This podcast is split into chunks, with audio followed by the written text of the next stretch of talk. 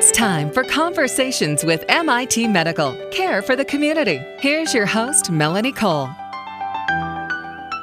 Patients want to make the most of each visit to their medical providers, but there are so many services offered and details to remember, it can be difficult to cover everything. My guest today is Dr. Cecilia Stuopis. She's the medical director at MIT Medical. Welcome to the show, Dr. Stuopis. So, patients do want to make the most of each visit. So, how do you suggest patients prepare for their appointments with docs? So, I think the first thing patients uh, should do is really think about the kind of appointment they are coming in for. Uh, from the healthcare provider standpoint, there is a difference between a routine physical type of appointment and a problem oriented appointment, something that you're coming in for where you're having an issue that you want to discuss with your doctor. When patients come in for a routine checkup, those kinds of appointments are a time when the doctor or the nurse practitioner are trying to go over your entire health status. Things like your personal history, your activity, your diet, your, um, your regular vital signs, what kinds of routine labs you might need. They're really considering the whole person for those kinds of visits and are not as focused on uh, the various medical problems you might have. And they're really taking a viewpoint around wellness for the patient and making sure that everything that you need to have done or you should be doing is uh, focused towards wellness.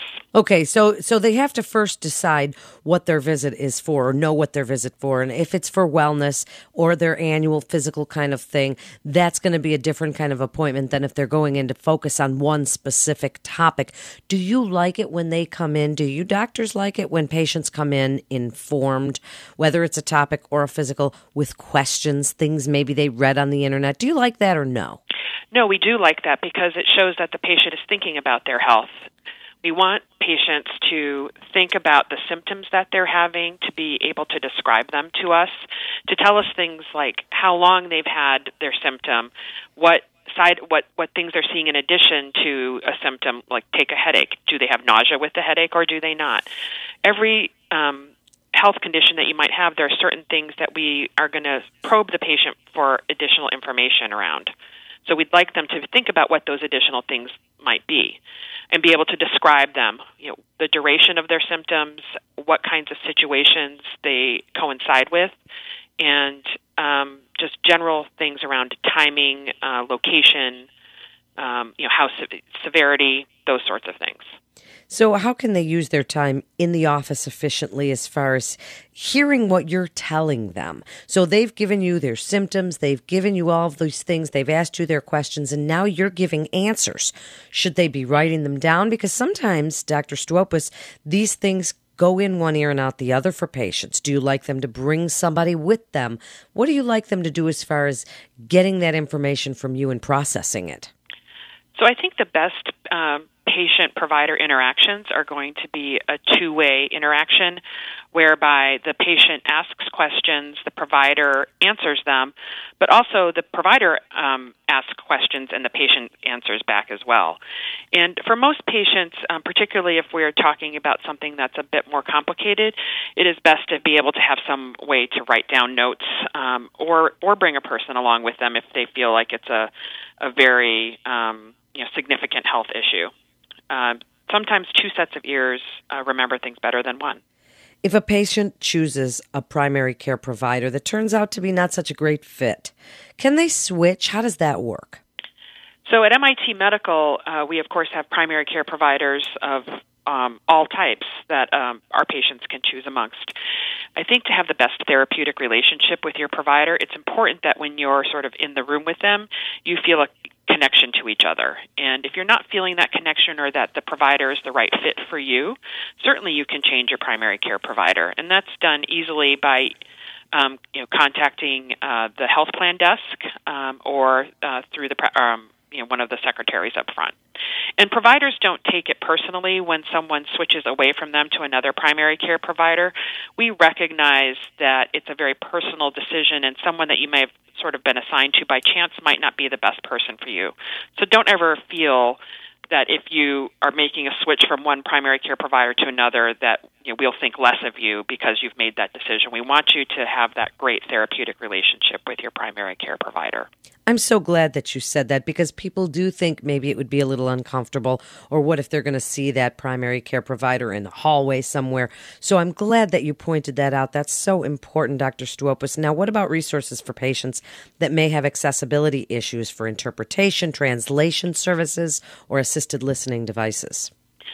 Uh, so all medical facilities are required to have uh, those kinds of assisted uh, assistive devices and services for their patients. So we offer um, an interpretation phone line for our patients who need medical interpretation, and we do have the assisted living de- listening devices as well.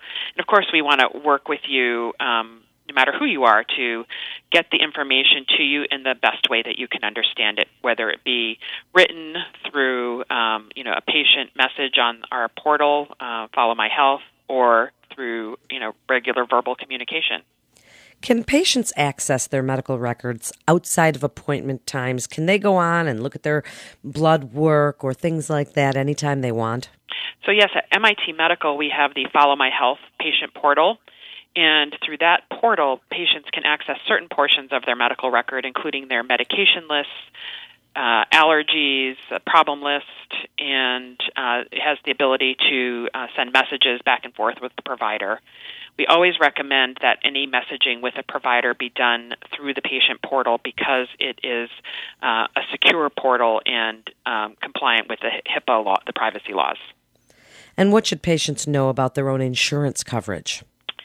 So I think, in particular, at MIT Medical, um, especially as it relates to our students, uh, a number of our students um, have health plans that are not uh, provided by MIT Medical. They have what's called um, have waived the student health insurance plan, and for those students in particular, we need them to understand the requirements of their home health insurance, where what the network would be if they have a medical condition.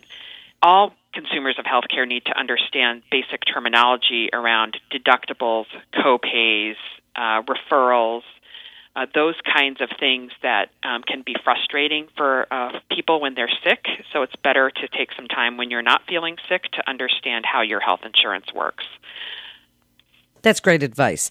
And so, wrap it up for us, Dr. Stuopis, in the last few minutes here about being your own best health advocate and what you want patients of MIT Medical to know about being an engaged patient and knowing their health history and being able to relay all of that information to their primary care provider.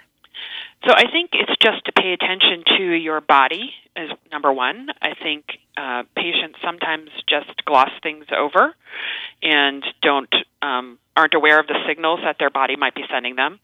And it's important to just to pay attention to those details and then be able to relate them back to the healthcare provider when you are seeing them um, it's hard to help people if they can't tell you exactly what's going on with them. So taking notes, um, keeping account, sometimes keeping track of symptoms on calendars, those sorts of things are very helpful for us and for the patient to understand uh, what is going on with them it's important that patients really um, try and develop that relationship with their primary care provider or whomever they're seeing, actually, and be honest with um, what is going on. I think one thing we see quite commonly is that patients will book an appointment for one issue but really want to talk about another issue and it really helps us to be the best prepared for your appointment if you if you just right up front tell us why you want to come in and be seen um, rather than sort of make us try and dig it out um, through the course of the interaction. We are all bound by the privacy and confidentiality law, so you can rest assured that your information is safe with us. Thank you so much for being with us and, and really clearing that all up for us. It's great information. You're listening to Conversations with MIT Medical, and for more information, you can go to medical.mit.edu. That's medical.mit.edu. This is Melanie Cole. Thanks so much for listening.